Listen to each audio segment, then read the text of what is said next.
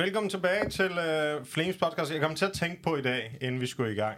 Hvor mange gange må man sige, vi er tilbage i en sådan gennemgående serie af podcasts, men forhåbentlig er det her den sidste gang. Men i hvert fald er vi tilbage. Det er 2022 nu, og vi skal køre en Flames podcast hver måned. Det er i hvert fald det, der er planen. Og vi starter i dag med sådan en lille nytårsepisode, en recap-episode. Vi kommer til at snakke lidt om året, der gik, året, der kommer. Og nogle spændende emner indimellem, som Vorborg og Steffen også har taget med. Og det er også de to, jeg har med mig i dag i studiet. Det er altså Steffen Thomsen, vores CEO hos Copenhagen Flames, og Dan Vorborg, vores sportsdirektør. Velkommen til. Tak. Hej. Nå, hvordan var det nytår? Mit nytår, det var godt. Nu har jeg jo 3 unger, så der er lidt, det bliver altid lidt anderledes. Men jeg vil også sige, nu er jeg 41, så jeg går ikke sådan og tænker, at det skal være en helt sindssyg fest, jeg skal til nytårsaften. Men det gik rigtig godt. Det var dejligt og hyggeligt at være sammen med mine kammerater. Jeg har 2 kammerater, jeg kender fra folkeskolen, som har faktisk børn på samme alder som mig. Så det er meget hyggeligt, vi følges lidt ad. Så jeg kom godt i det. Det var dig, Daniel. Var du ramt der? Ja, jeg var i corona-isolation. Jeg sad alene derhjemme nytårsaften og så highlights fra majoren og relived the glory days. Jamen, så var det jo bare, det var virkelig årets peak. Du bare, ja, det var bare en review, ikke? Så havde du med en stor fed is og havde ondt af dig selv også, eller? Jeg har bestilt en pizza. Sådan. Jamen, jeg ved også, min roommate Fuss, også en af vores ansatte her hos Flames, han sad også alene derhjemme. Han overgik sgu heller ikke noget. Så lidt over har jeg sgu også haft før. Det er sgu meget lækkert, bare lige at tage fri. Ja. Men vi har en rigtig fin liste fra Twitter, vi faktisk kan gå ud fra her til at starte med i showet. For I begge to lavede jo en top 5 liste. Jeg ved ikke, om det var en top 5 rangeret, eller om det bare var top 5 bedste momenter. Vilkårlige rækkefølge. Som jeg tænkte, at vi kunne gå igennem her til showet, så vi lige kan snakke om, hvad synes I var ligesom de 5 bedste ting i løbet af året hos Copenhagen Flames, og så kan vi komme videre derfra. Så jeg ved ikke, Steffen, vil du starte med en af dem? Ja, jeg havde jo et par stykker, og nogle af dem ligner jo også Daniels, men jeg vil i hvert fald sige en af dem, som han ikke havde på sin, det er vores nye kontor her i Bella Centeret, som vi flyttede ind i starten af 2021, som jeg synes har gjort en rigtig stor forskel for os. Også det, at vi har lidt nemmere ved at producere tingene, så det lokale, vi sidder i nu, bruger vi jo også til produktion af vores turneringer osv., og så har vi fået et meget bedre kontor, og også nogle bedre muligheder for vores akademi, og jeg synes, at det har skabt en fed dynamik, og det er et dejligt miljø. Jeg synes, Bella Centeret er et klassested at være. Der er en masse liv. Selvfølgelig ikke lige nu, hvor coronarestriktionerne har ramt igen, men det har der været, og så er det også meget nemt at netværke herude, og der er også en masse muligheder for at bruge nogle auditorier og nogle store lokaler til at afvikle nogle ting og producere osv. Og så synes jeg også noget, der faktisk overrasker mig vildt positivt. Det er også bare sådan, når man kommer ind og arbejder sammen med nogen, der er i servicebranchen. Nu er de jo også hoteller og alle mulige andre ting. Der er bare et kæmpe højt serviceniveau, og de virker også rigtig glade for, at vi er herude, så for klubbens skyld, så synes jeg, det har været rigtig fedt at flytte ud i nogle nye lokaler, det synes jeg. Og for de ansatte skyld har det også været meget fedt, at vi har over 3 kvadratmeter per person nu om dagen. Ja. Det er nok også en plus.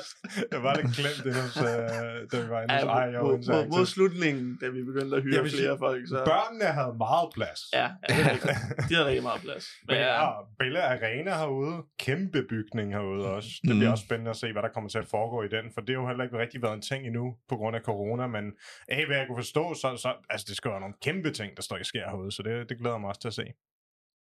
Daniel, vil du tage fat i en af dine? Jamen, så tager jeg også en unik en, som Steffen ikke har. Hvilket er lidt sjovt, ikke? At det er mig, der har taget den med, ikke Steffen, men jeg har skrevet vores nye 3-årige aftale med Eligen. Det var altså en kommerciel afdeling, men det synes jeg var stort, fordi det er vores første... flereårige sponsorat, vi har skrevet under på, hvis jeg ikke husker forkert. Og det synes jeg også bare viser lidt om, at vi er en mere stabil klub nu om dagen. Altså hvor det før er sådan lidt, at vi skriver en 1-årig kontrakt, fordi at, man ved jo ikke nødvendigvis med e-sportklubber, er de her også næste år, eller i hvilken forfatning er de her næste år. Så det synes jeg viser en tiltro for vores partner, hvilket jeg synes er enormt lækkert, men jeg tror da også, at det er sådan de fleste, når jeg så sådan tænker lidt over det, sådan udefra også ser os som en stabil, forholdsvis stor klub, i hvert fald i den danske skala selvfølgelig. Internationalt er vi nok ikke set på den måde endnu, men det skal nok komme. Men ja, det synes jeg var fedt at ligesom få den tiltro fra vores partnere. Og jeg synes bare, at ja, det er en form for målestok på, hvor langt vi er kommet. Det må jeg sige, men jeg skulle bare til at spørge dig, Steffen. Det må vel også være en sådan helt personlig kæmpe sejr at komme til et sted, hvor altså det har været så usikkert. Nu har vi, både mig og Daniel, var meget tæt på. Også dig og dit personlige liv. Og ligesom komme til et sted, hvor det bliver mere stabilt, må der betyde rigtig meget for dig bare sådan, ja, personligt. Jamen helt vildt. Jeg skylder lige at sige, at nu kaldte du mig lidt ud på ikke at have den på highlight-listen, men vi har jo et mere flereårigt. Vi har jo også Razer, som var nogle flere år. Nå, ja, det er rigtigt. Altså. Men jeg vil også lige sige, at jeg er blevet svinet til af Eligen for ikke at have den der på listen. Men jo, altså, det betyder rigtig meget med den her stabilitet, og der er noget indkomst, man også kan regne med år efter år og så videre. Så det betyder meget, og som Daniel også siger, så synes jeg også, at det er vidne om, at vi kommer hen et sted, hvor man føler, at man kan stole på os og har tillid til det, vi leverer, også over en længere periode. Så det er super fedt, og jeg husker jo stadig, da jeg lukkede det første partnerskab med dem i 16, hvor jeg stod nede i parkeringskælderen efter møder, og vi var blevet enige om det, og tude som et lille barn, fordi jeg synes, det var så vildt, at vi havde fået dem med. Og det har været et fantastisk partnerskab fra start til nu, og fortsætter forhåbentlig endnu flere år, end kontrakten også løber på. Så ja, det har bestemt betydet noget og givet noget ro på, som du også siger, også på hjemmefronten. Ja, men også især i den her periode nu, hvor vi ser jo rigtig mange klubber og hold gå i opløsning og lukke ned, skifte navn for den sags skyld. Det er jo selvfølgelig ikke lige så stort et problem, men der sker bare rigtig meget, synes jeg også. I coronaårene har man jo set rigtig mange virksomheder også bare gå ned, altså hvis vi kigger ud over e-sport. Det har jo været en hård tid for tiden med at køre en virksomhed, så det, at vi er kommet igennem det, og så oven i det har lukket et 3-årigt partnerskab der med Giganten, det har jo også bare vist, at vi er et rigtig fint sted nu, især også i branchen, i forhold til, hvordan verdenen er med coronarestriktionerne. Ja. Men jamen, så er det jo bare tilbage til dig, Steffen. Der kommer selvfølgelig en par stykker her, som I begge to har, så det bliver ikke 10 punkter, men der er helt klart været en 7 forskellige emner, tror jeg. Jamen altså, jeg kan lige være lidt taktisk, fordi jeg tror, at Daniel han er bedst til at fortælle om, hvordan det føles at kvalificere majoren og så videre, men jeg havde også kampene med majoren, fordi jeg synes, at det at være til kampene, eller se kampene, det var sgu ret specielt. Altså jeg synes fandme, jeg følte mig nærmest rørt, hver gang vi spillede, fordi jeg synes, det var en fantastisk oplevelse, at vi var med alle de bedste hold i verden, og vi ikke fik røvfuld, at vi faktisk gjorde det rigtig godt. Min store frygt var jo, at vi fik røvfuld, men det viste sig, at det var slet ikke tilfældet. Og vi var jo virkelig, virkelig tæt på, at vi også kvalede til det endelige slutspil. Så alle de kampe, dem nød jeg bare virkelig. Jeg prøvede virkelig at sætte mig for, at jeg skulle nyde dem. Det er svært, når pulsen er høj, og man er pisse nervøs, men jeg synes virkelig, det var en fornøjelse, og hele min familie var fuldstændig engageret i det, så alt de kunne omkring det, og på den måde så føltes det også bare rigtig virkeligt på en eller anden måde, og nu kunne familien også bedre forstå det, fordi nu var kampene jo også på Zulu og alt muligt, så ja, det var bare... Jeg nåede virkelig de uger der til majoren, det gjorde jeg. Det var også første gang, du var med til et internationalt lag, ikke? Jo. Jeg får aldrig lov til at tage med. Vi plejer at spare mig og Mihaw ud af de her rejser.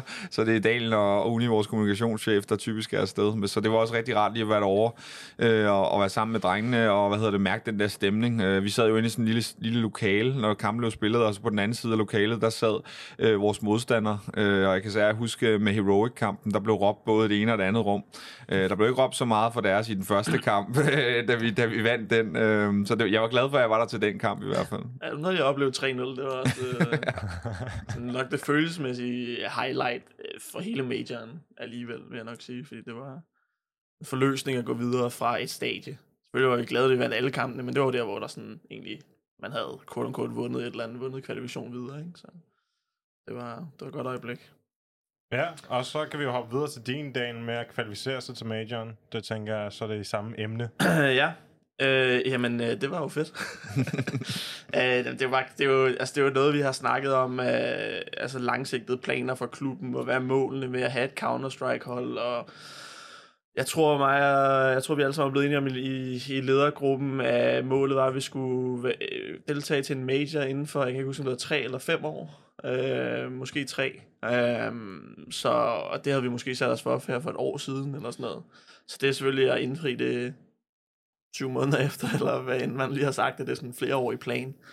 Det var fantastisk, men også bare, ja, selvfølgelig, jeg har fortalt historien et par gange, men det var bare et følelsesvirvar at være til IEM, hvor vi selvfølgelig kvalificerede os både. Ja, jeg vil sige, at jeg var overrasket over, at vi gik videre fra gruppen. Jeg tror godt, vi kunne vinde nogle kampe. Jeg tror godt, vi havde en chance, men det er hårdt, når det er 2 ud af 6 hold, der går videre. Og ja, BIG, mousesports, G2, FunPlus Phoenix er i gruppen. Aura var der også, men dem regnede jeg med, at vi kunne slå. Og så troede vi nærmest, at vi var videre. Da vi gik videre fra gruppen, går alle resultaterne imod os for, til hvem der skal gå videre og ikke skal gå videre. Så har vi chancen, vi skal bare vinde. Ja, så er der igen det her 9-12. Plads, et eller andet spil, hvor igen tingene kan gå vores vej, så kan vi bare være videre til majoren. Det gør de så heller ikke. Og så har vi så 3 skud i bøssen for at prøve at gå videre. Taber de første 2, og så ligesom ned til den sidste, og en, jeg ved ikke, 4 dobbelt OT, eller hvad fanden det var på Inferno, så... Det var også bare på det. Vi kvalificerede os på den måde, hvor jeg følte, at vi blev sådan maksimalt presset følelsesmæssigt hele vejen igennem forløbet. Og det gjorde, at ja, tror jeg, mange mennesker, nok de fleste, der hører den her podcast, har nok set klippet, hvor vi kvalificerer os. Der kan man ligesom se, at det hele bare får lov til at stikke af, fordi vi en uge bare havde gået og haft så mange op- og nedture i kroppen. Så det var en fantastisk forløsning. Jeg tror også, jeg har set det klip 2.000 gange efterhånden. Altså, der er så mange detaljer i det, som jeg bare sådan... Både den der med Røg, der sidder og kalder det ud med, at vi har vundet. Og så ser jeg også lidt på den måde, når Niko han rejser sig op og kaster sig over Røg og bare kaster sit headset fra sig. Det samme kører Daniel, han står og fumler lidt med noget af alt det der udstyr, han ikke vil have går i stykker. Jeg har sådan 3 klips, der sidder i mit tøj, fordi det er sådan noget trådløst, der skal sidde fast. Og... Ja, og det var også bare... Altså, det var fantastisk. Det var, jeg kan genkende alt, hvad Daniel siger, selvom man ikke stod midt i det. Der kan jeg forestille mig, at det har været helt sindssygt, men ja, det var en forløsning, fordi at vi vil jo rigtig gerne kæmpe på det her niveau. Når man så lykkes med noget af det, så er det virkelig fedt. Og sådan nogle af de fedeste billeder, vi har overhovedet, tror jeg nu. Det er altså nogle af de billeder, der kommer der. Også generelt fra majoren.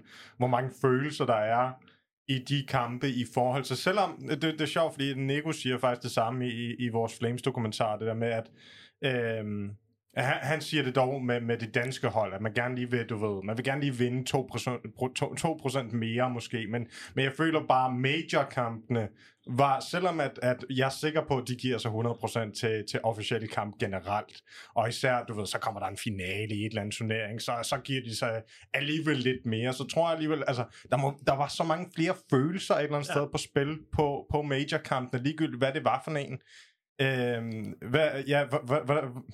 Hvordan oplevede du det, Daniel? Er det rigtigt? Altså, der er helt sikkert flere følelser. Altså, som du siger, i vores officielle kamp, vi har haft officielle kampe, hvor vi ikke har givet os 100%, og så evaluerer vi på det, og så det er selvfølgelig ikke godt nok, og sådan nogle ting.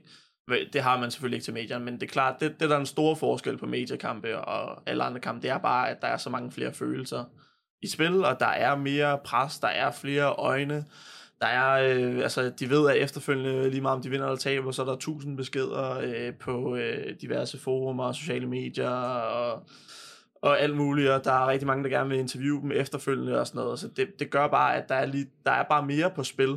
Så jeg ved, det er ikke fordi, jeg vil ikke sige, at vi sætter os mere op til kampene, men igen, det gør, at der er flere følelser, så der kommer også til at blive en eller anden form for forløsning, om den er positiv eller negativ, den er så også bare større efterfølgende. Fordi det er pisseirriterende at stå og skidt interview bagefter, hvis du har tabt kampen, og det er pissefedt at give det, hvis du har vundet. Det er virkelig fedt at læse alle kommentarerne efterfølgende, når du har vundet, og det kan være enormt irriterende, når du har tabt.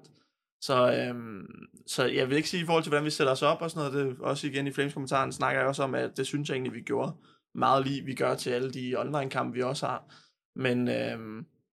Men ja, altså der er bare mere på spil, så derfor så forløsningen er også bare større. Gør det dit job sværere? Nu ved jeg jo, at det er jo... Jeg er sikker på, at det er kommet meget efter det, men det er jo ikke, fordi det er det taktiske og strategiske og Counter-Strike-knowledge, du kommer med til som coach og ja, et eller andet sted også managerforholdet. Gør det dit, som ligesom performance-coaching-delen, gør det det sværere til sådan nogle kampe som majoren? Det er i hvert fald anderledes, og det er jo også... tit så, alle de ting, vi har været med til, der har jeg tit kunne trække også på min erfaring og sige til spillerne, om det har jeg prøvet før, men altså, jeg vil lyve, hvis jeg sagde, at jeg har prøvet før at spille kampe med, jeg kan ikke huske, hvor mange Jeg kan ikke huske, hvad NIP-kampen for eksempel peakede på, 100 eller andet 1000 eller et eller andet. Det har jeg dog ikke prøvet. Jeg har ikke prøvet at spille om $2 million før. Jeg har ikke, nogle af tingene var også uvant for mig, så det gør det selvfølgelig udfordrende. Og det er nogle andre ting, end hvad vi skulle arbejde på i lang tid i Flames. Det er noget andet at skal forberede sig til det her pres. Men jeg synes, vi løste det enormt godt også. Vi havde også Peter, som selvfølgelig, det var ikke nyt for ham. Så jeg synes, i samme, eller i fællesskab, kan man sige, der forberedte vi os rigtig godt til medierne og snakkede inden IEM4, og også inden vi overhovedet vidste, vi var kvalificeret til IEM4, der havde vi egentlig allerede adresseret mange af de her ting, som vi vidste, der ville komme, når vi fik chancen til et stort event. Og jeg vil faktisk gå tilbage og sige, og tak til alle dem, der holder alle de her online-turneringer, vi fik lov til at møde Virtus.pro i en kvartfinale eller et eller andet i Pinnacle Fall Series, eller Pinnacle Winter Series, eller en Pinnacle Series, hvor vi snakker om, at det er vigtigt, når vi møder tophold, skal vi tør spille Counter-Strike, vi må ikke blive passive og alt sådan noget. Og vi blev passive den kamp, og vi var bange for, at man ville ikke være den person, der tabte kampen. Og vi blev kørt over, vi blev fuldstændig udraderet af Virtus.pro, eller en 16-6, 16-7 eller et eller andet. Og det var heldigvis nok lærestreg for os til at vi ligesom, okay, så fik de lige lov til at mærke den her følelse, hvad er det faktisk der kan ske, når man møder et godt hold og man bliver bange, og hvad er resultatet, hvis vi tillader os selv at blive ramt af det her. Så det var også med til sådan at forberede os, at, ja, det sidste jeg sagde til spillerne inden hver eneste kamp til medierne, det var bare, vi må ikke tage på, vi er bange, så hvis vi har et play, så skal vi lave det. Og det er fuldt til punkt og prikke. Selv i overtime mod NIP i den afgørende kamp på Ancient, der lister Jabi igennem en smoke på Ancient, og han dør også. Hamburg står bare på den anden side og skyder ham, men det øjeblik for mig står stadig ud i min tanke, fordi det var sådan, okay, men så gjorde vi det fandme, så tog vi at spille Counter-Strike lige meget, hvilken situation vi var i. Og der er ingen, selvom du kan godt pege fingre bagefter og sige, det måske er med til, at vi taber kampen, at Jabi lister igennem en smoke, og hvorfor skal han liste igennem den smoke i sådan så vigtig en runde og sådan noget, men der er ingen på holdet, der har tænkt det. Alle har bare tænkt, om du gjorde, hvad vi aftalte jo. Så faktisk fedt, at du tog at liste igennem den smoke. Selvom det gjorde runden sværere. Det giver vel også mening, hvis det er det. Altså det er sådan, I prækker en vis game mode, eller en gameplan. Og hvis I så afviger fra den, så er det sådan, hvorfor prækker I så det? Altså, det er vel en helt anden slags, eller en anden måde at spille på, ikke? Ja. Så det giver ikke nogen mening at lige pludselig at spille anderledes Counter-Strike, hvis det I ikke er bedst til. Nej, og det tror jeg var en af grundene til, at vi også var dårlige efter majoren. Fordi så var vi favoritter i mange kampe, og så tænkte vi, jeg behøver ikke at lave noget specielt. Fordi vi er jo bedre end dem jo. Men det er ikke den Counter-Strike, vi er gode til, det er ikke bare ikke at lave noget. Det vi er gode til, det er at lave noget. Så det skulle vi også lige vende os til. Okay. Hvordan var det nervepirrende for dig at se, Steffen? Jeg ved, du i forvejen synes, det er nervepirrende at se for dig at se Counter-Strike. Men at se så vigtige kampe, du siger, det var meget sådan følelsesladet at se kampene. Men hvordan var de nerver? Jamen altså, det var slemt. Altså, det var rigtig slemt. Jeg vil sige, jeg kunne godt se kampene, fordi jeg synes, at på en eller anden måde, at det skulle jeg.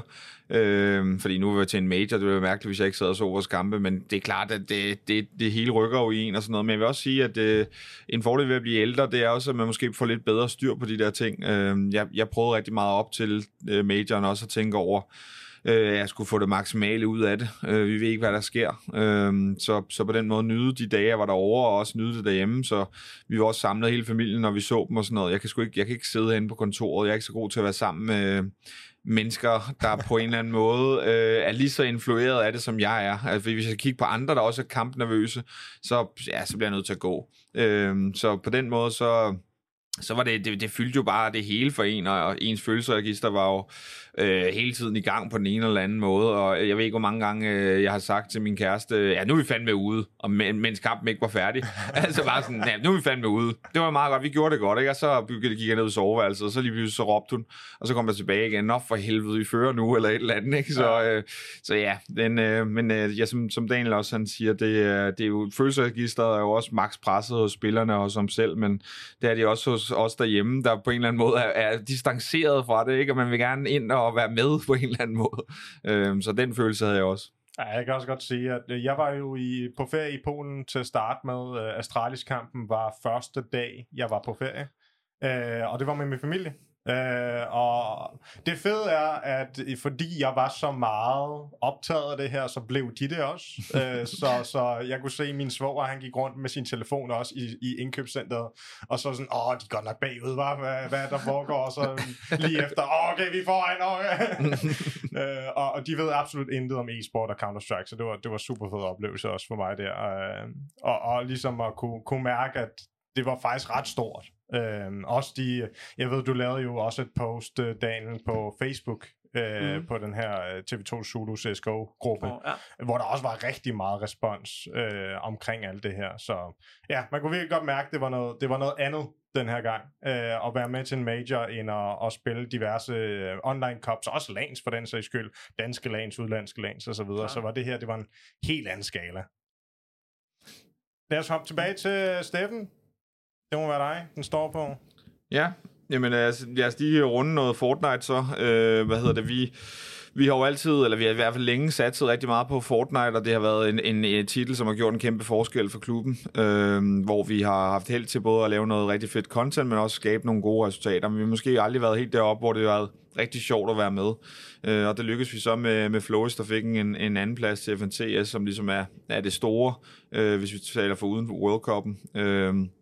For mig var det også en sejr lidt for den måde, vi gerne vil gøre tingene på. Man kan sige, vi vil jo gerne talentudvikling, og vi vil gerne starte fra bunden af med de her spillere, og forhåbentlig blive en del af vores førstehold en gang. Og Fortnite, der er vi nået rigtig langt med det, hvor vi har både vores akademi med en masse elever, og så har vi et elitehold og et academy-hold, og så et pro-hold. Så når der er noget succes for nogle af vores pro-spillere, så kan man sige, det smitter af på hele akademiet og på alle de andre hold. Så det var jeg rigtig glad for, og Flovis er bare en vanvittig god spiller, men også bare en fantastisk ansat. Vi er jo alle sammen sådan lidt, hvor det er vildt, at han er så moden, og er så afklaret med, hvad han gerne vil, og han er bare en fantastisk gut, så det kunne ikke være sket for en bedre. Og de præmiesummer, der er i Fortnite er også ret vanvittige i forhold til, hvor ung spillet er. Så det var mega fedt for ham. Også at få noget forløsning for alt det hårde arbejde, han ligger i det. Så for hele klubben var det jo super fedt. Altså, jeg kan også huske, jeg tror, det passer meget godt med, det var omkring indtil 2021, at vi var jo lidt blevet stemplet som en content-klub, når det kom til Fortnite, og vi havde jo også, altså vi havde aldrig haft de bedste spillere i Danmark, og vi har haft nogle, der var ret gode, men som så også var gode på YouTube og på Twitch og sådan nogle ting, og så stille og roligt af det, var der nogle af dem, der blev lidt mindre gode, og fokuserede lidt mere på bare at være gode til content, og så var de jo ligesom stadig en del af vores pro-hold, som jeg tror, at Guido stod som pro-spiller lang tid efter. Han havde ikke rigtig ambition. Jo, han ville da gerne vinde, hvis han var med, men det var ikke, fordi han sad sådan og trænede hårdt hver eneste dag, og så videre, og så videre. Så vi skulle lidt... Jeg kan huske, at vi talte med de første spillere til at starte med, da vi gerne ligesom tænkte, okay, nu skal vi også have resultaterne med os. Der var der flere af danske topspillere, der sad og tænkte lidt, Flames, altså hvad, det der også lidt... er det ikke bare sådan noget content-fis, og hvad er ambitionerne i forhold til at... og levere og så videre. Så der har vi sgu igennem en udvikling, og det synes jeg jo så, 2021 har været et fantastisk år i forhold til det. Slutter, tror jeg, det er som nummer 14 i Europa, og Flovis bliver selvfølgelig nummer 2 og vinder $240,000 eller et eller andet deromkring, og Swag har også en 7. plads i FNTS i år, og det er jo den største turnering. Det svarer, nu har vi lige taget en major, det vil selvfølgelig være World Cup, men den har ikke været der på grund af corona. Så det her, det er det ypperste, man kan deltage i, og så få en anden plads og en 7. plads i løbet af året til det vildeste, der findes. Det er jo fantastisk. Så derfor synes jeg også, at det har været rigtig godt. Og for Fortnite, selvfølgelig har vi fortsat med at være dygtige på content, og vores content creators gør det enormt godt. Men det vidste vi også godt, at vi kunne. Så 2021 var sådan året, hvor vi skulle vise, at vi også kunne være med, hvor det er sjovt sportsligt, og det synes jeg også, vi har vist. Men det var selvfølgelig første år, så vi har en masse learning, så det bliver også enormt fedt at fortsætte i 2022. Ja, jeg ved også, Chris Mikkel har jo sagt, Flovis, han bliver helt klart en af verdens bedste spillere. Han har meget store ambitioner for Flovis, men altså, han har jo vist, han kan jo godt. Han kan godt være med op i toppen og dertil. Så det bliver spændende at se, også med de nye planer, vi har for 22 i competitive Fortnite. Så ja, jeg glæder mig også til at se, hvad Chris Mikkel og holdet der, de finder på. Og jeg tror, 2022 bliver kæmpestort for Fortnite. Det tror jeg helt klart. Planen? Ja, to tilbage. Begge to omhandler lidt, hvad vi kan udrette contentmæssigt. Og det er egentlig derfor, jeg har dem på. Den ene er, at vi lancerede vores nye merch med en musikvideo. Jeg blev nødt til også lige at dobbelttjekke, om det var i år, vi havde gjort det, fordi hold da op, jeg synes, det føles som lang tid siden, men det var det. Jeg synes bare, vi fik lidt hjælp til den video, med en videograf, der hjalp os lidt med, hvordan det skulle gøres og sådan noget, når man skulle lave en musikvideo, men ellers så er den stadig filmet og redigeret og planlagt og så videre af ansatte i Flames. Og det synes jeg er enormt fedt, at vi kan udrette det. Fordi jeg føler sådan, umiddelbart, hvis jeg har kigget på andre klubber i vores størrelse, der kan gøre sådan noget, så vil jeg tænke, okay, de har betalt sig, altså de har købt nogen til at lave det her for dem-agtigt. Og det synes jeg bare er enormt fedt, at vi har så dygtige ansatte. Det er selvfølgelig Mihaw, der er med til at lave det, og Matte Laserkilling, der står for meget af udførelsen, hvad man skal sige. Det synes jeg bare, det har jeg flere, da vi lavede Swag-annonceringen, havde jeg det også på samme måde, og da vi lavede den her, synes jeg også bare, det var enormt fedt, og så var det også bare, det var et vellykket launch, og vi har gjort det godt på merch-delen, der er rigtig mange derude, det skal vi selvfølgelig have tak for, der har købt vores merchandise, så det har været enormt fedt. Ja, vi sælger merchandise på niveau med en mellemstor Superliga-klub. Så det synes jeg også er enormt vanvittigt, og jeg er enormt stolt over på en eller anden måde. Det var altid sådan noget historisk, ikke? Da vi har siddet og drømt om, hvor stor Flames kan være, og hvor stor kan man blive i Danmark. Det største referencepunkt, vi har herhjemme, det er jo Superliga-klubber. Ja. Så hvis jeg ikke måler os med FCK og Brøndby og så videre endnu, skal nok også komme en dag, men at man kan sådan se, at man kan have noget af det samme pool som Superliga-klubber, det synes jeg også ligesom var en stor... succesoplevelse for mig. Ja, til merch-delen kan jeg også sige det her med, at altså det er det, der er lidt sjovt med det her. Altså, der er jo ikke nogen af os, der har erfaringer i den forstand for at drive en virksomhed, så når man laver aftaler om merch og alt muligt, så skal man lige kigge kontrakterne en ekstra gang igennem. Der er sgu meget at forholde sig til, og der er meget, vi lærer på vejen også, og man finder også ud af, hvad er det kunderne eller fansene gerne vil have hen ad vejen. Så det er også det, der er så spændende, at jeg synes, når man, især i e-sport, men sikkert også i mange andre virksomheder, når man er i den her fase, hvor vi måske er gået fra etablering til mere modning, at vi begynder at kunne kigge tilbage på nogle resultater, hvor vi så kan gøre tingene anderledes, eller forholde os til det fremadrettet på en anden måde. Så på den måde synes jeg også, det er super spændende at arbejde både med merch, men også alle mulige andre ting, om det er vores content, eller SoMe, eller vores partnerskaber. Og den udvikling, som Daniel siger, der har været i merch, det har været super fedt, for det er også et cadeau til, at folk har lyst til at gå med det, fordi at de bryder sig om brandet, og de bryder sig om klubben og spillerne. Og forhåbentlig også nogle af os, så på den måde, det er super tilfredsstillende, når vi kan se, at der bliver solgt flere og flere trøjer hver måned. Den første, jeg ser, der har en Vopsito-trøje, der laver et eller andet specielt giveaway til dig. Ja, det blev en hel ting. Det brasilianske publikum, vi har ramt efter majoren, vi bliver nødt til at lave noget Brazilian special merch. Skal vi bare lige have et lager dernede et eller andet sted i stedet for. Jeg tror, at fra Herning af, det er måske lidt problematisk. Jeg har hørt om Jabi og Niko, de er blevet tilbudt nu at have et dual citizenship, halv brasiliansk, Jabi the Killer, Niko, der til showmatch, spiller med det brasilianske flag på hans skærm. Ja. Men jeg synes også, at musikvideoen viser også meget det der sådan, hvor meget vi prøver på. Fordi så har vi, i starten af året har vi en musikvideo, og også Swag-annoncering var lidt inden, ikke? Slutningen af 20. Og det er meget sådan samme vibe, vi kørte der, kan man sige. Og så hopper vi over og laver den her meget seriøse Flames-dokumentar. Meget, du ved, tv-standard, helt anden boldgade af content, og også kan ekservere på det, og jeg synes bare, igen, cadeau til Matte, vores chief editor, han har bare, han har flere, især for editing af den slags ting, og idégenerering og så videre, så det er kæmpe skud til ham. Jeg vil næsten skyde ind som en tredje genre, det kan godt være, det ikke var vores største produktion nogensinde, men ser man vores FIFA-annonceringer, som er sådan lidt...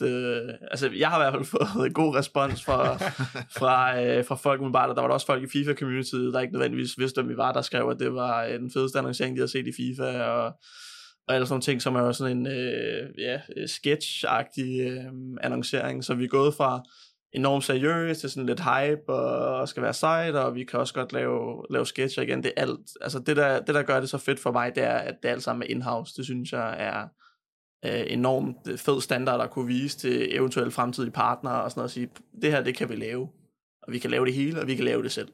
Ja. Ja, det er jo også, det har også vist sig at være en af de vores største forretninger i også i 21. Det har jo også været de her live events, som jeg står rigtig meget for og også nyder rigtig meget at lave. Og det er jo en helt tredje genre for content. Det er jo at gøre det her live. Så ja, jeg er også stolt af min afdeling. Steffen, du har en tilbage. Ja, jamen, vores vækst på sociale medier. Man kan sige. Det, der sådan i hvert fald går igennem, hvad vi har oplevet igennem de her, nu er det, 5,5 år, at Flames har været her.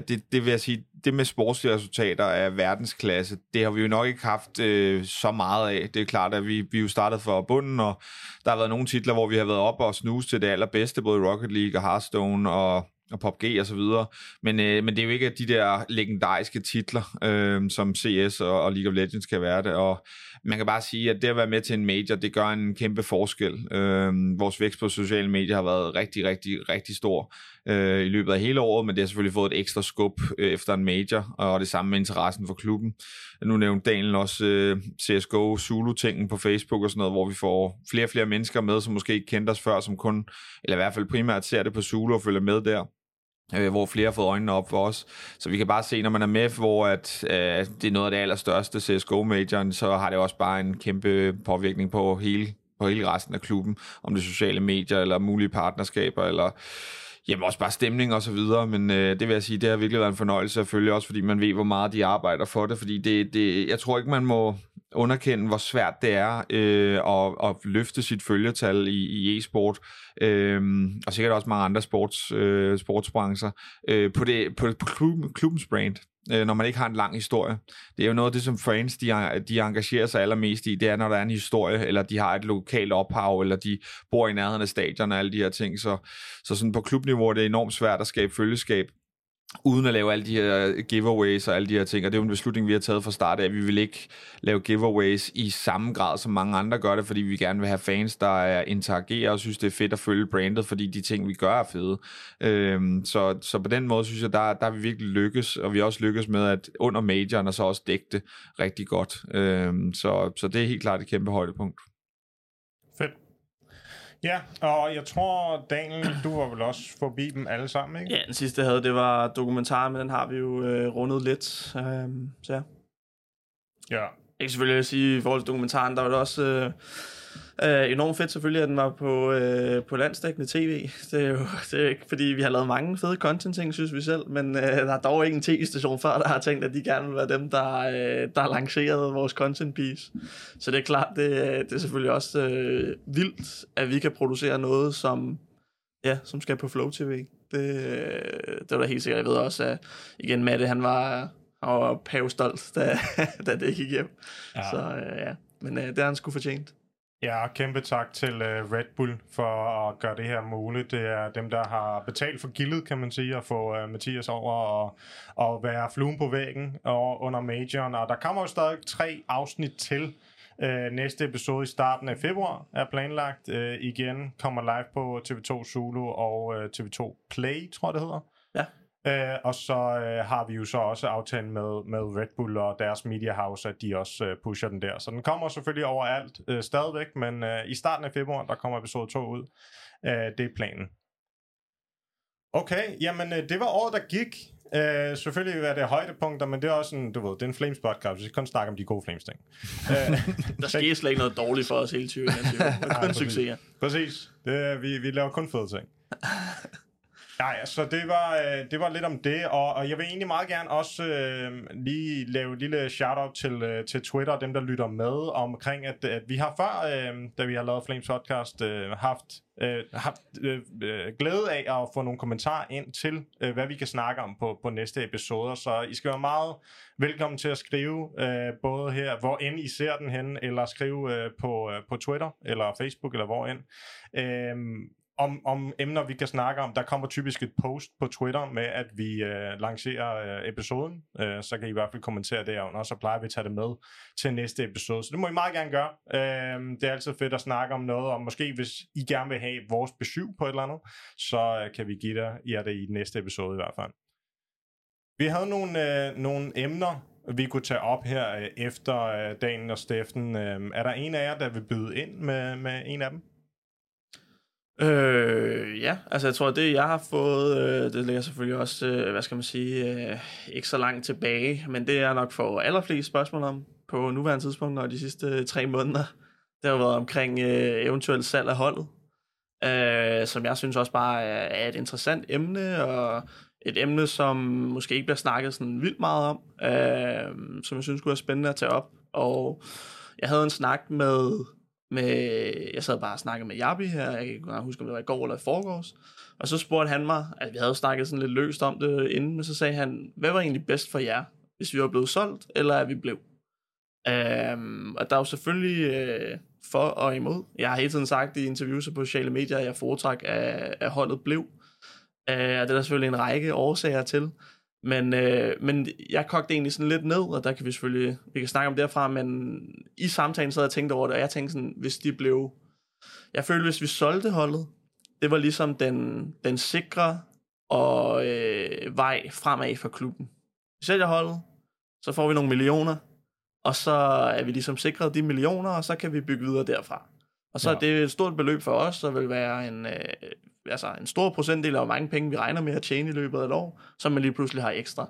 Og så kan man ligesom planlægge ud fra det, og så er vi sikre på, at der nok skal komme noget vækst, hvis vi, mindre vi selvfølgelig investerer pengene enormt uklogt, men udenbart er vi sikret en vis form for vækst med en indsprøjtning på nogle millioner.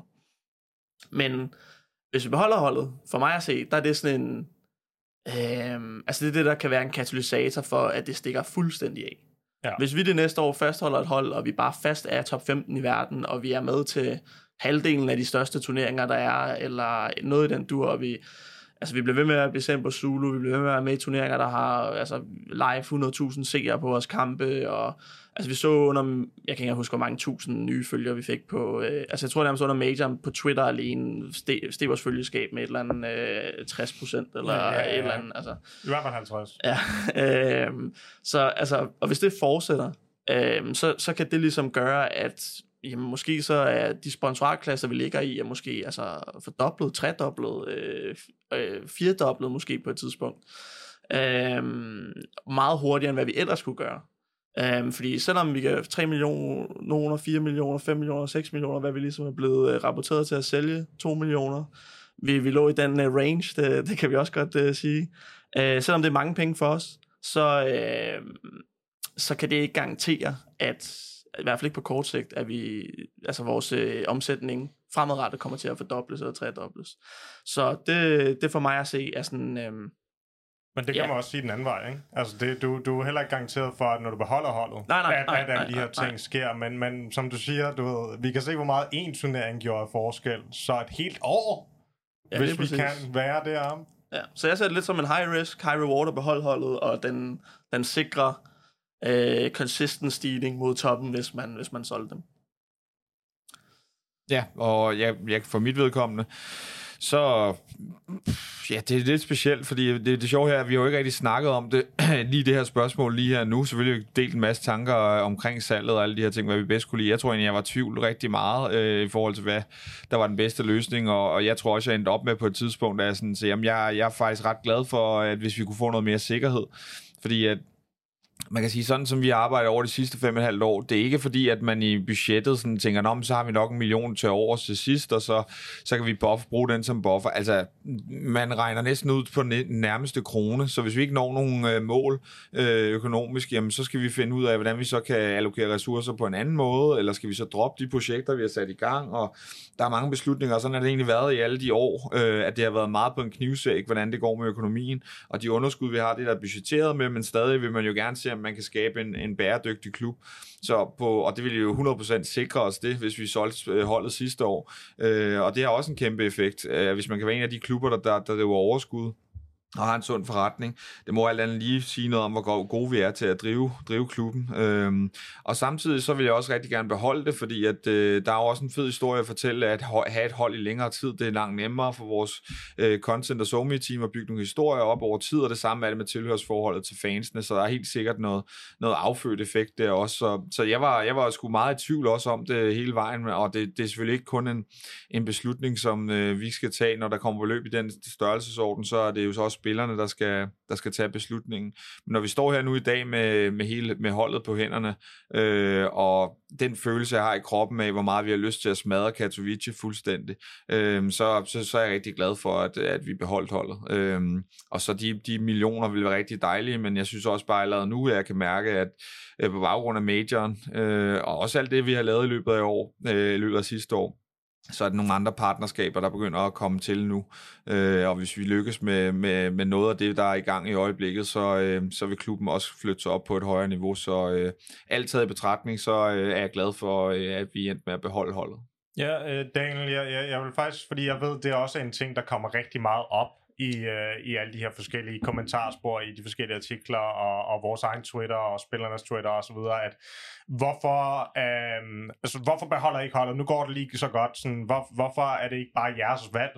Kan du forklare sådan lidt om, jamen, hvor ligger valget egentlig? Hvorfor er det, at valget ikke altid bare ligger i vores hænder? Ja, altså jeg vil sige, der er to. Den ene er sådan rimelig straightforward. Det er, at nogle af spillerne har frikøbsklausuler i deres kontrakter. Det betyder, at vi er blevet enige om et beløb, og hvis der er nogen, der kommer og siger, at de er villige til at lægge det her beløb, så skal jeg sige ja. Så skal vi som Flames sige ja. Og så kan man sige, så er det ude af vores hænder, og så er der ikke så meget. Den er rimelig straightforward, det kan vi ikke gøre noget ved.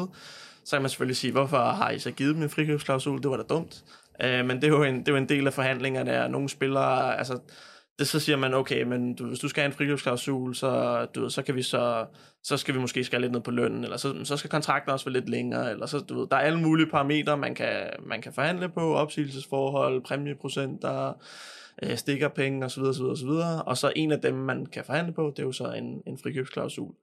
Og det er der nogle af spillerne, der har fået, og især nogle gange, når vi hiver spillere ind fra, der har været på et højere niveau.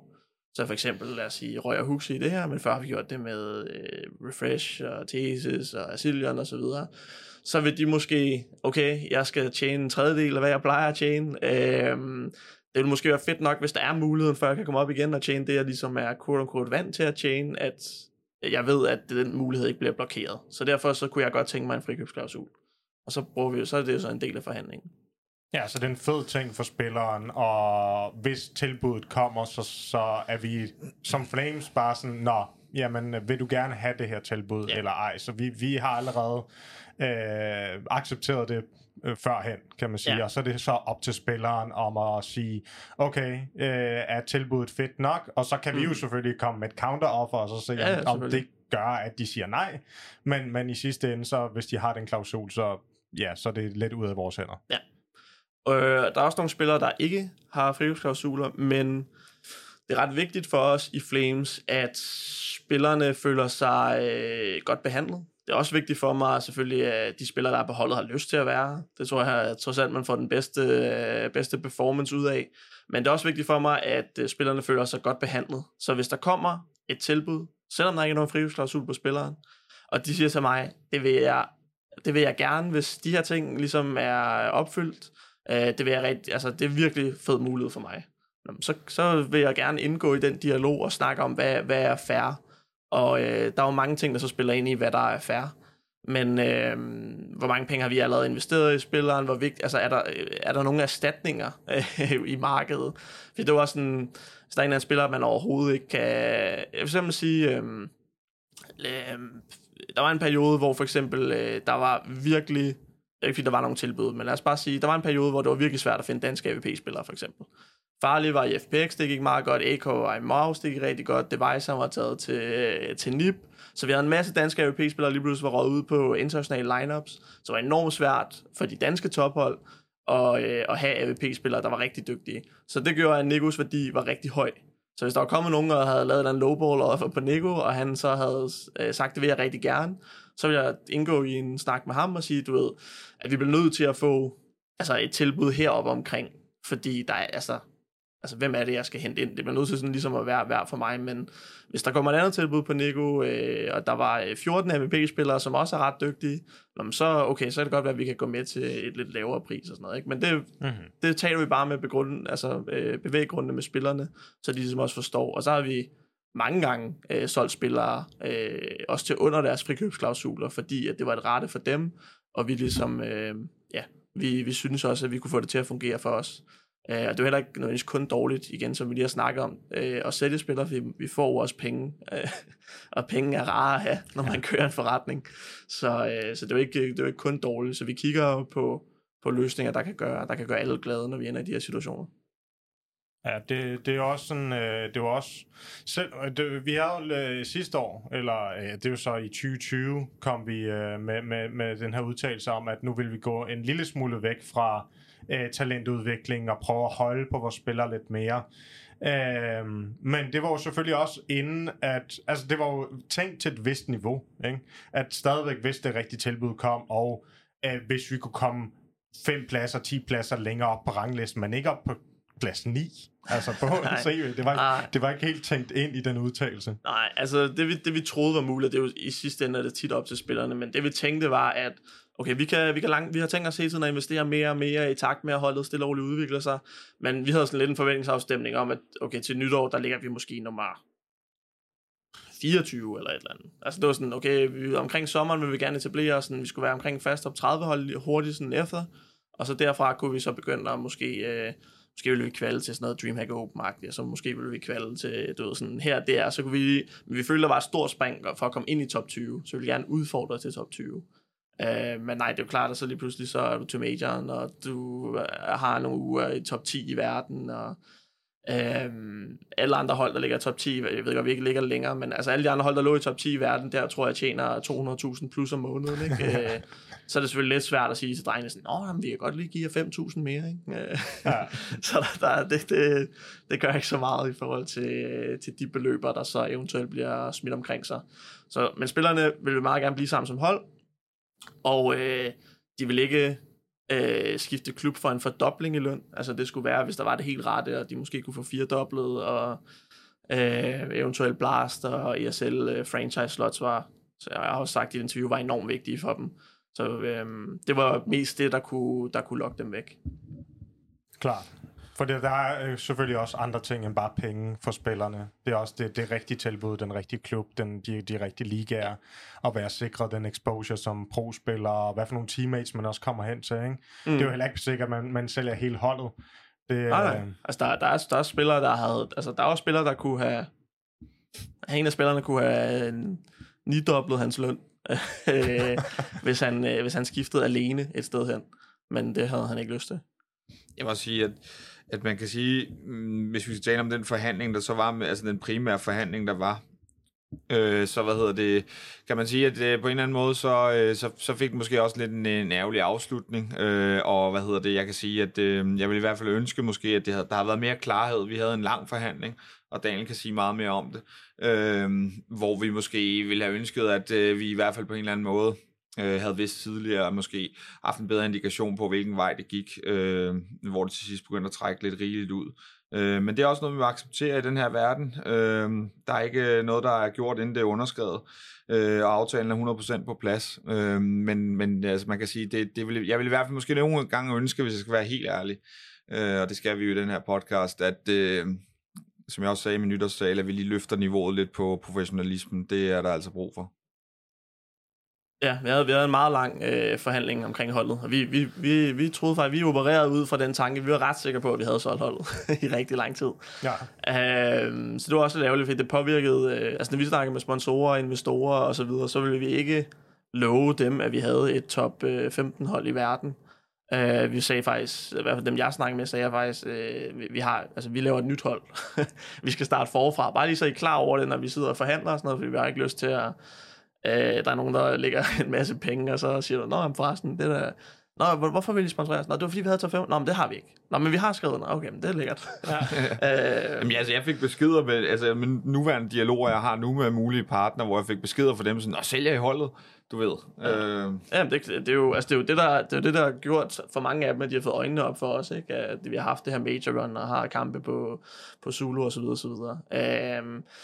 Ja, altså et hold, der forhandlede vi med i over 2,5 måneder, har vi forhandlet med dem, og de har forhandlet med spillerne fra den dagen efter, vi røg ud af majoren, og fik konstant at vide, at spillerne og holdet var deres første prioritet, og jo, de tog da lidt samtaler med andre, men det er bare kun, hvis det her falder igennem-agtigt, så vil vi ikke være på bar bund.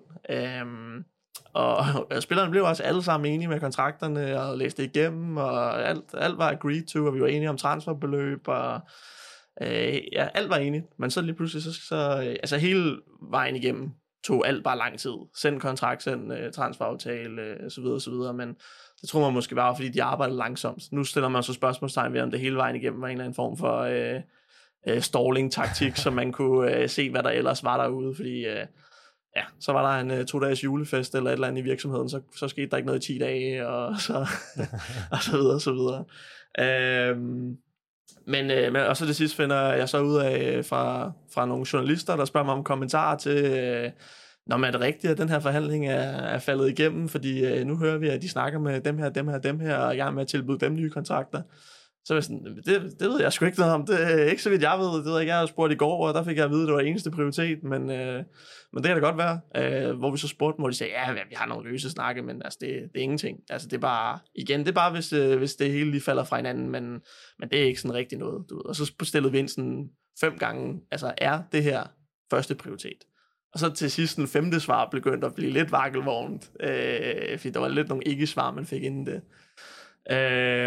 Og så begynder vi jo så venner med nogle spillere, der venner med de spillere, de ellers snakker med, og så videre, og så videre, ikke? Man begynder at spørge lidt ind, og så finder ud af, at selvom vi får at vide, at der er ikke noget konkret overhovedet, så ved man også, at der er konkrete kontrakter og tilbud, der er ved at være på plads. Så vi har ikke lyst til at være i det uvisse, også fordi hvis jeg skal hente et helt nyt hold, så skal jeg også have lidt heads up til at hente det nye hold. Og spillerne vil også gerne have afklaring på deres fremtid, og nogle af dem har individuelle tilbud, de så måske vil overveje eller snakke om i hvert fald, hvis det her ikke falder på plads, så vil vi være nå slutningen af december. Så vi sender en deadline, og ironisk nok, så selvom de accepterer deadline, siger de også gerne vil have afklaring snart, så har de har ikke svaret på noget. De har svaret ikke en deadline, og de har heller ikke svaret efterfølgende, hverken til de spillere, de har forhandlet med i et måned straight, og sagt, de var deres første prioritet, og heller ikke mig, som jeg har snakket med dem i 2,5 måneder, så der har bare været radio silence siden. Så ja, det vil jeg da også... jeg vil godt tænke mig, at det var gået anderledes. Men det eneste, jeg ser... Altså, vi har mistet lidt, at vi kunne sige til sponsorer og investorer i noget tid, at vi havde det her hold. Men altså, i sidste ende er vi jo tilfredse med, at vi har beholdt holdet, og... Altså, jeg glæder mig så meget til, altså for eksempel, at vi skal tage hjem Katowice og så videre. Så der var mest af alt bare den måde, det ligesom hele foregik på, eller hvad man skal sige, som var lidt ærgerligt. Men det var derfor, det tog så lang tid, og der har også været mange spørgsmål om, sådan, hvornår fanden kommer der noget nyt? Nu har I sagt i 2 måneder, I kigger på tilbud eller et eller andet. Hvorfor er der ikke noget på plads? Så jeg håber på at stå, vi gjorde vores for at handle så hurtigt som overhovedet muligt. Jeg har også set nogle kommentarer om, at vi krævede alt for mange penge og alle sådan nogle ting. Det vil jeg ikke sige. Vores, det beløb, vi satte på, det blev meget hurtigt accepteret. Og det gjorde det også af andre klubber, men så spillerne også valgte fra i løbet af forløbet, fordi de ligesom var blevet enige om, at det her, det var det, de gjorde med en anden klub. Og det var første og eneste prioritet.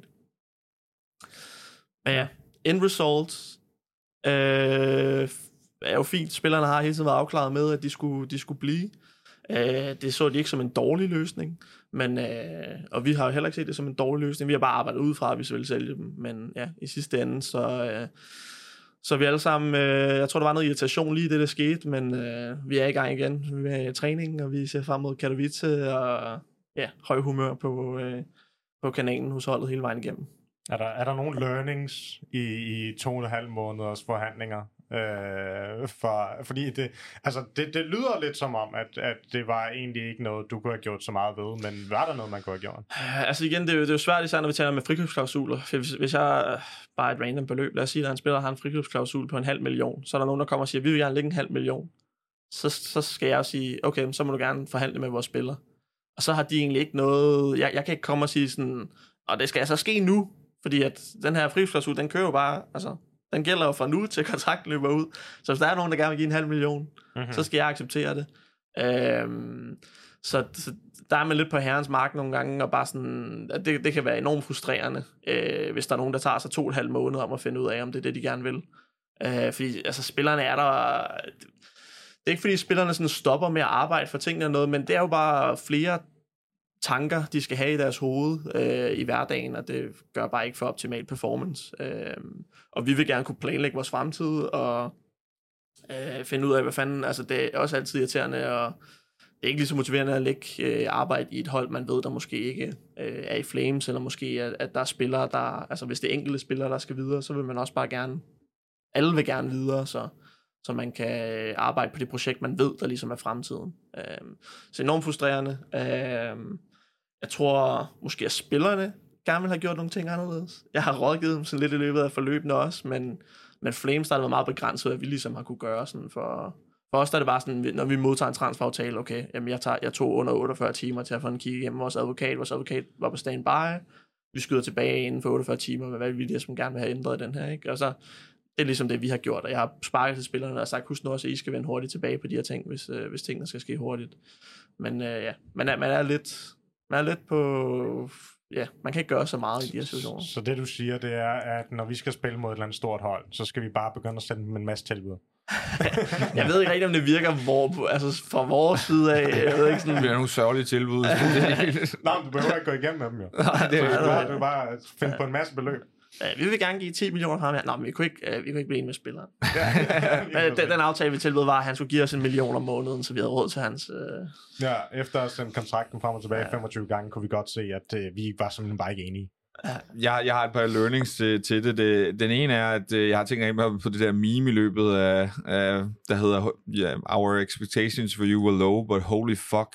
Det er det ene, som jeg har sådan sat som prædikat på det, og det andet har været det her med, at også i forløbet med, at da vi så ud til, at vi skulle sælge det, og hvor at Daniel skulle i gang med sit arbejde med at finde et nyt hold, der vil jeg bare gerne komme med en opfordring til mange af spillerne derude, når I får lavet de her, buyouts og jeres frikøbsklausuler, så tænk over, hvorvidt det er realistisk, undersøge markedet for, hvad er det realistisk, at man kan blive købt ud for, fordi at altså selvom mange tror det, så er det jo kun de allerstørste klubber, der bruger rigtig mange penge på at købe spillere ud, så hvis du sidder og har spillet Powerligaen, og måske har en snes HLTV-kampe, jamen så bliver du ikke solgt for 500.000 kroner, altså det sker ikke, medmindre nogen virkelig tror på dit potentiale, altså sådan i overordentlig grad, så tænk over, hvad din frikøbsklausul er, de her beløber, som spillere bliver solgt på. Det er typisk på baggrund af en rigtig stor præsentation til noget af det største, om det er til en major eller hvad det nu end er. Og hvis du så har et par HLTV-kampe og en Powerliga-mesterskab i ryggen, ingen disrespekt der, det er super fedt, men så bliver du bare ikke solgt. Og så kan det være, at du er tilfreds med at blive, men det kan også være, at det holder dig låst på et hold, som måske ikke når så langt. Og hvad gør du så med den frikøbsklausul? Så må man håbe, du kan snakke med klubben. Men tænk over at kigge ind i markedet, snakke med andre spillere, eventuelt engagere dig med en advokat eller en agent, der kan undersøge markedet for dig, måske snakke med nogle andre, så du kan se, om det er realistisk, at det er, fordi så er der jo ikke nogen grund til at have den. Altså, så er det jo bare performer, hvis du bare får en frikøbsklausul, der er totalt urealistisk. Så tænk over det. Ja, altså, bare for at give lidt indsigt i forhold til det, så jeg ser lidt markedet som, hvis du snakker store klubber, så er der stadig 2 forskellige markeder.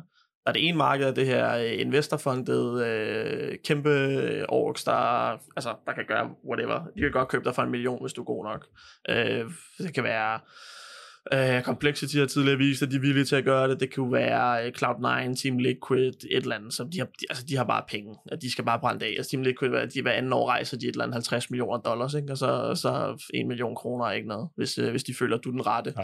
Men så er der det her andet segment, som prøver ikke at køre så meget i underskud, og ikke, altså, jeg tror, da Mouse hentede Acor, det er næsten det eneste, jeg kan tænke. For eksempel et hold som mousesports, det er jo et stort hold.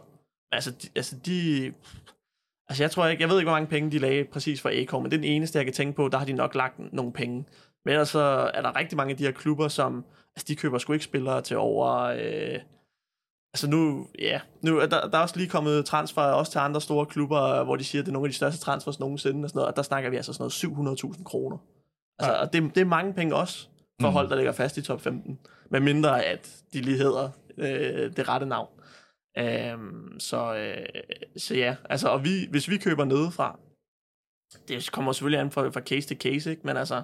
Ja, altså jeg kan ikke se, at vi vil hente en spiller nogen. Vi er jo selvfølgelig ikke den rigeste klub, så du kan jo prøve at imponere hold, der er rigere end os. Men vi vil nok ikke give mere end 150.000 for en spiller, der kun har spillet lidt HLTV og har vundet Powerligaen eller et eller andet. Altså det vil nok være vores sådan, max. Og det kan jo så argumentere, om det er lavt eller et eller andet, men... det er lavt for, at vi ligger nummer 13 i verden lige nu. Der er de fleste, der ikke godt give mere. Der er vi måske oppe i 700.000, men sådan, i forhold til hvem, der skal købe dig derude, ikke, så er det også sådan, altså, jeg tror heller ikke, at Astralis ligger 1 million for en spiller, for den sags skyld. Jeg ved ikke med Heroic, efter de har fået nye ejere, jeg ved ikke, hvor løs pengene sidder længere, eller nu.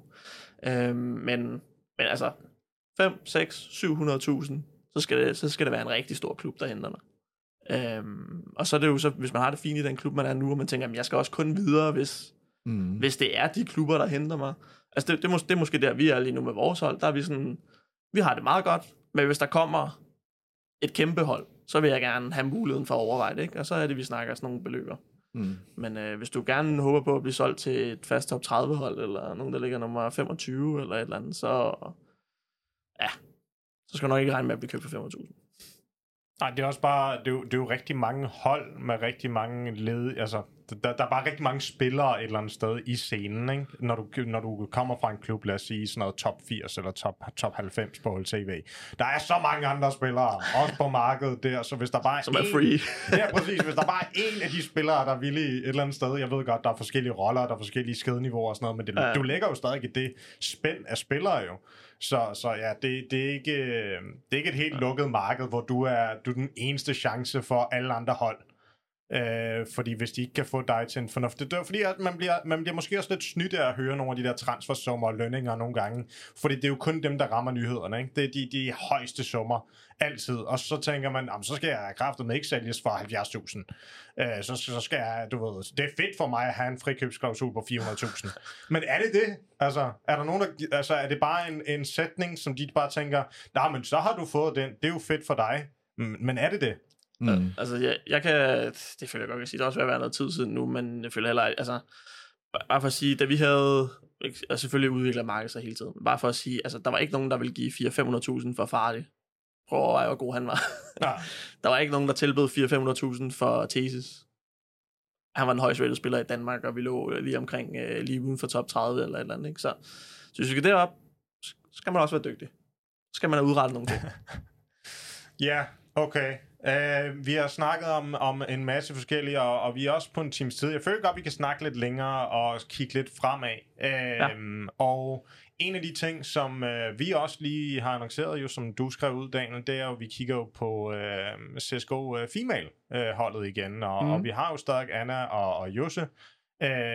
Mest streamende, men jeg ved også, de har set meget med på jeres prax for tiden, og nu har du så meldt ud, at vi skal ligesom kigge på holdet igen. Kan du snakke lidt om sådan planen for CSGO Female, og så ved jeg, at Steffen har nogle kommentarer til noget af kvindescenen. Ja, men det har hele tiden været, deres to kommer også med interview og spurgte, når nu skal I tilbage.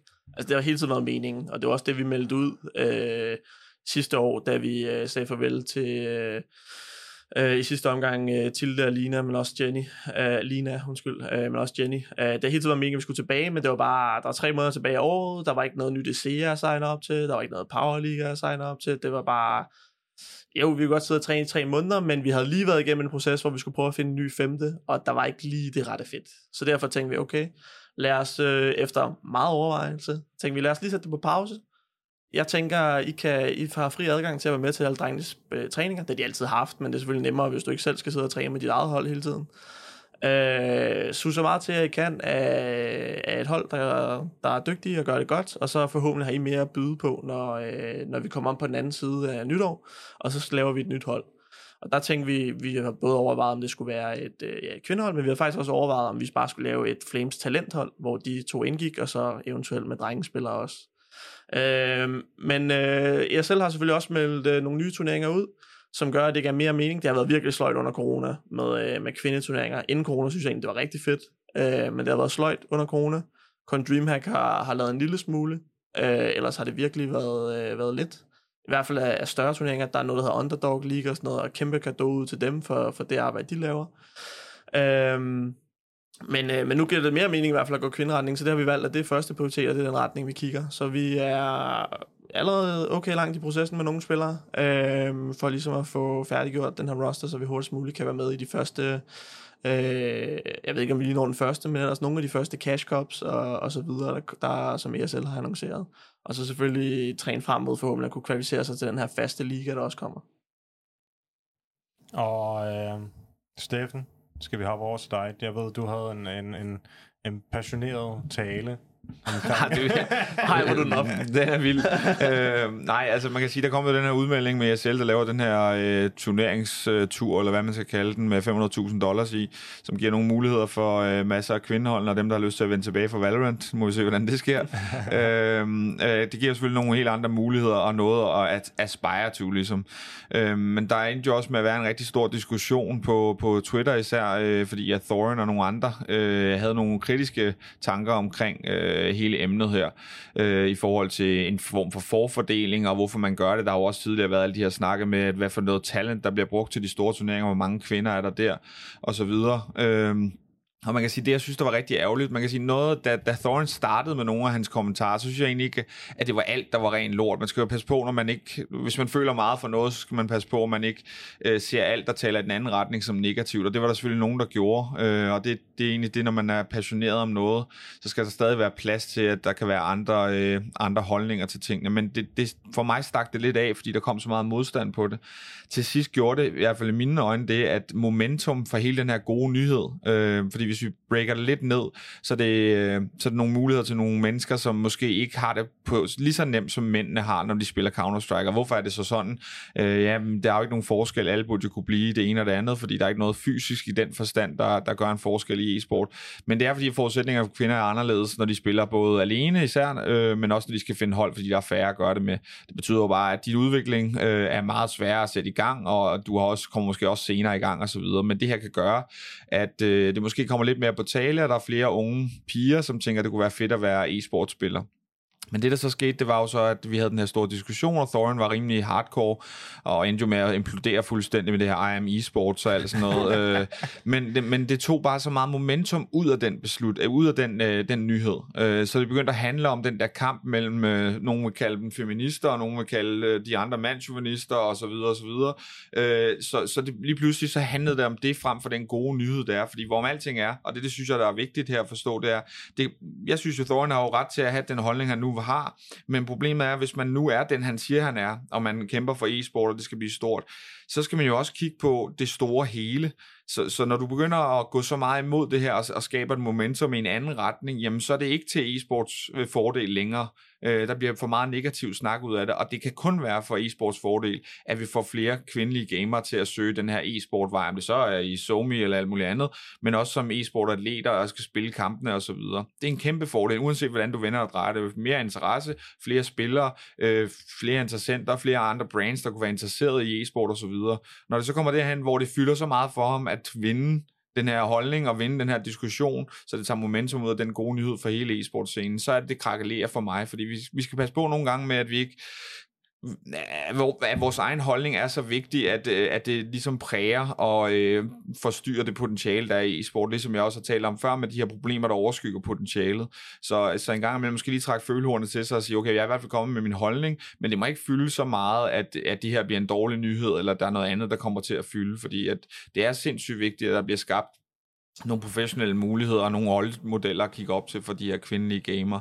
Så for mig var det bare mere en kommentar til, at jeg synes, det var rigtig træls, at det blev sådan en hardcore hadsk stemning omkring det, fordi det endte med, at hele ESL's fine initiativ, og så kan man sige, jamen de skal jo også tjene penge. Ja, selvfølgelig. Altså, det er jo stadig en forretning. Der er ikke mange, der sidder og gør det kun alene på passion, og så må de spise rugbrød i hele måneden. Altså, vi vil jo også gerne tjene nogle penge, så det er sjovt i privaten også. Sådan er det jo, og det er samme med ESL, de vil gerne tjene nogle penge, så de kan betale deres ansatte og blive ved med at vokse osv. Så det, der er ikke noget unormalt i det. Men uanset hvad, så kunne de måske også have gået andre veje. Altså nu valgte de kvinde, og det er der sikkert potentiale i og alt muligt. Så lad os da bare synes, at det er super fedt at komme videre derfra, og så kan vi altid tale om vi skal gøre det på den ene eller den anden måde, om forudsætningerne er anderledes for kvinder, og måske skulle vi tale om det.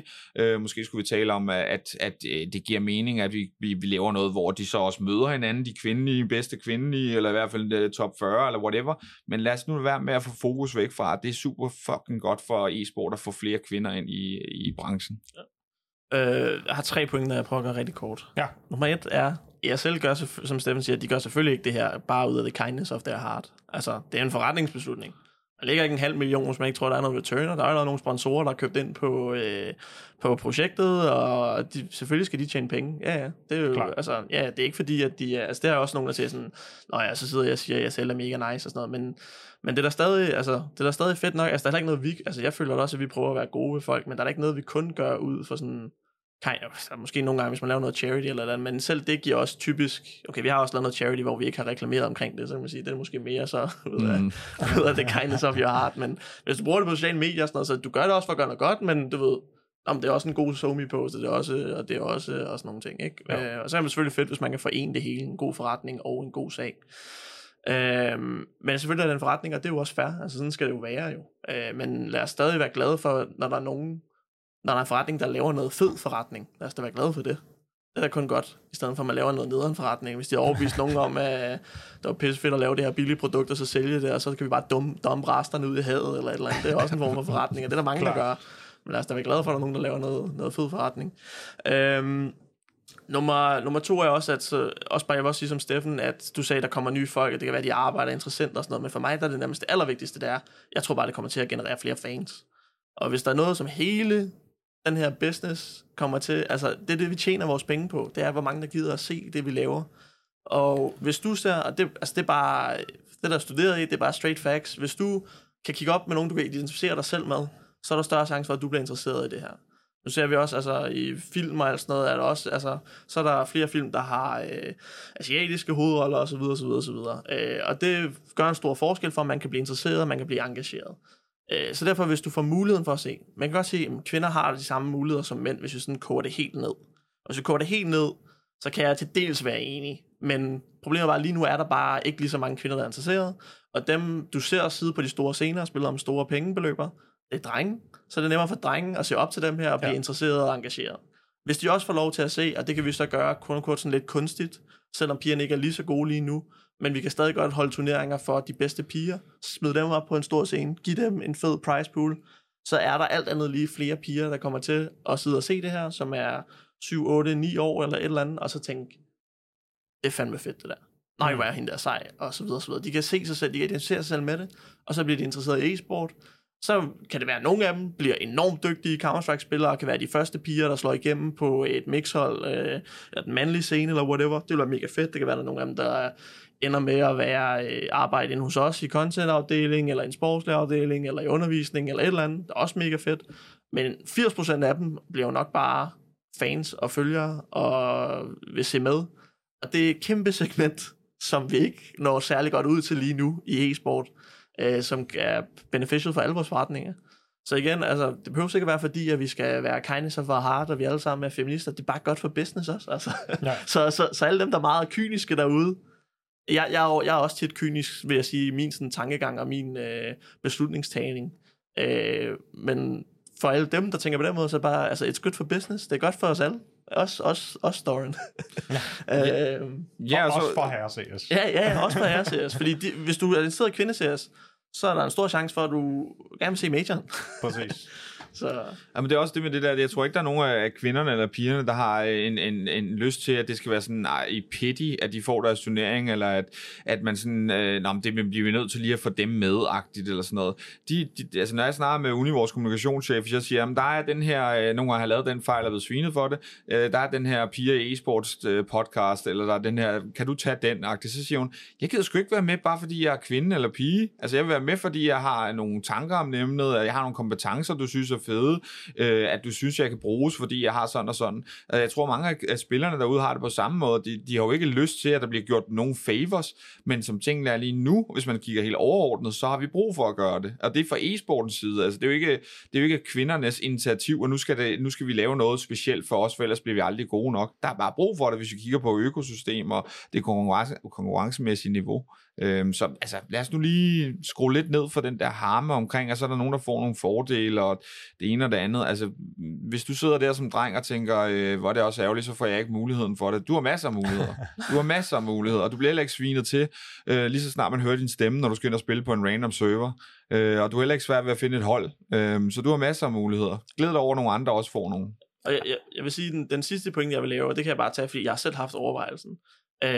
I forhold til, at man siger, sådan, der er lige muligheder og sådan noget. Altså, jeg har selv overvejet, nu er det aldrig rigtig relevant, men jeg tænkte på et tidspunkt, vi har ikke snakket med Mimi, som jeg spillede for vores pigehold i en overgang, men jeg overvejede på et tidspunkt, sådan, hvor god er Mimi egentlig, og vi skal til at lave Counter-Strike-hold og sådan noget. Hvad hvis Mimi var på hold, ville hun være god nok, eller hvis vi skiftede en eller anden spiller ud, ville hun så sådan helt til at starte med, da jeg lige begyndte at se Counter-Strike, og jeg vidste heller ikke så meget, men så sad jeg bare overvejet det. Men så tænkte jeg sådan, det niveau, som pigerne måske først skal slå igennem på, jeg tænkte, okay, vi skal til mange lands i løbet af i år. Jeg tænkte bare sådan rent økonomisk lige nu, og det jeg har råd til, det er, at drengene, de deler en seng. Hvis der er en pige på holdet, har jeg overhovedet råd til at have en pige på holdet, fordi jeg kan ikke bare sige til hende, hun skal ligge i ske med vores AVP-spiller eller et eller andet. Og det har de der 18-årige drenge, de der ligeglade med, at de ligger to drenge i en seng, og fordi de bare, det synes jeg er mega luksus, at de ikke skal ligge i sovesalen. Altså, det er da mega fedt det her, at vi har en seng at dele eller et eller andet, ikke? Så altså, så bare sådan helt lavpraktisk har der været nogle ting, hvor jeg sådan har tænkt, det ville da egentlig være en udfordring, hvis vi skulle have en pige på holdet. Det ville som mindre være i dag, der er lidt flere penge i kassen, men sådan det niveau, hvor man først skal slå igennem. Og så jeg tror også bare, der er flere drenge, der bare sådan med det samme tænker, at pigerne er ikke lige så gode, og så videre. Men der er også bare nogle lavpraktiske ting, i forhold til, at de skal slå igennem. Men ja, altså som sagt, jeg ser det kun som en god ting, og jeg vil både sige til dem, der sådan er idealister, at så er det jo fedt, at vi prøver lidt at even the playing field, og gøre, at det er nemmere for alle at slå igennem, og flere muligheder for at vise sig frem, og til dem, der er kyniske, så er det bare godt for business. Ja. Så jeg ser slet ikke imod. Jeg ser 0 imod. Den eneste imod, som jeg lidt kan forstå, det er, jeg tror, det var Semler, der også skrev, at det kan være sådan lidt en cushion for nogle af pigerne, fordi det er, altså de drenge, der slår igennem, de fleste af dem er altså også virkelig hardcore. Altså går i skole, og så kommer de hjem, og så er det fuld grind, og spiller enormt meget, og sådan nogle ting. Så det er det, der skal til for at slå igennem i drengescenen. Det bliver så ikke, fordi der heller ikke er så mange piger lige nu, så er det nok ikke det, der skal til for at slå igennem i pigescenen helt endnu, fordi du konkurrerer mod færre. Så det kan måske gøre, at der er mindre chance for, at en pige slår igennem på den helt store måde, på kort sigt, fordi det er også svært, altså vi ved, det er virkelig svært, når vi laver piger, det er virkelig svært at finde 5 danske piger, jeg kan selvfølgelig bare gå internationalt, men det er svært at finde 5 danske piger, der er, altså da vi i Counter-Strike sagde, at vi kan give 5.000 i løn, der var det nemt at finde 5 drenge, der sagde, at jeg går fuldtid. Ja. Altså, ja, 5.000, ja, jeg bliver bare boende hos mor og far, jeg laver bare ikke andet, så jeg kan godt overbevise mor og far, om jeg godt lige et år kan prøve det her, ikke? Det er virkelig svært at finde 5 piger i Danmark lige nu, der er interesseret i Counter-Strike, det er fordi, der bare er færre. Så det kan måske være på den baggrund er så nemmere at slå igennem i Counter-Strike og kræver mindre, men jeg tror stadig bare på, hvis målet er, at vi skal have så mange kvinder investeret, og selvom målet er, at det kommer også an på, målet er, at det bare at få så mange fans som overhovedet muligt, så tror jeg, det er en ret løsning. Hvis målet er, at der skal være en kvinde, der skal være verdens bedste spiller en dag, eller komme på top 20, eller whatever, så kan jeg måske godt se, at det her, det kan i et scenarie godt måske delete, men det er jo det, der skal til, ikke? Fordi at du for at få den konkurrence, som der er i drenge-CS, som gør... fordi hvis det var nemt for en drenge-CS-spiller at sige ja til, du ved, 30.000 om måneden, så har de jo ikke sagt ja til 5.000 om måneden. Nej. Det er jo fordi, at de er i en situation, hvor der er så meget konkurrence, fordi der er så mange, der er interesseret, at de siger ja til et tilbud på 5.000, fordi der er et andet sted, der tilbyder dem 4.000. Ja. Så hvis du gerne vil have det derhen på pigescenen, hvor at... Og så bliver du nødt til at sætte nogle fede initiativer op, som de gerne vil være med i, for at konkurrencen... Altså, så er der så mange, der siger ja, at der er nogen, der bliver valgt fra. Og når de bliver valgt fra, så kan de kigge på andre tilbud. Ja, jeg tror også... Altså, grunden til, det er svært at finde piger, det tror jeg ikke er fordi, at pigerne ved det bare ikke nok som drengene. Jeg tror bare, at der er så mange flere drenge, og det er jo klart, altså hvem der indlytter med, prøv lige at overveje nu, hvis I skal lave noget fuldtid og tjene 5.000 kroner om måneden. Det er der nok 80% af lytterne lige nu, der ikke kan, eller det giver ikke mening for dem i deres liv. Og sådan er det jo bare også, sådan er det både for drengespillerne og pigespillerne, men det der er med drengespillerne er, at der er 1.000 af dem. Ja. Så hvis 20% af dem kan, så er der masser at vælge imellem. Og hvis der er 20 piger, og 80% ikke af dem kan, så begynder det at være svært at finde 5, der kan. Ja.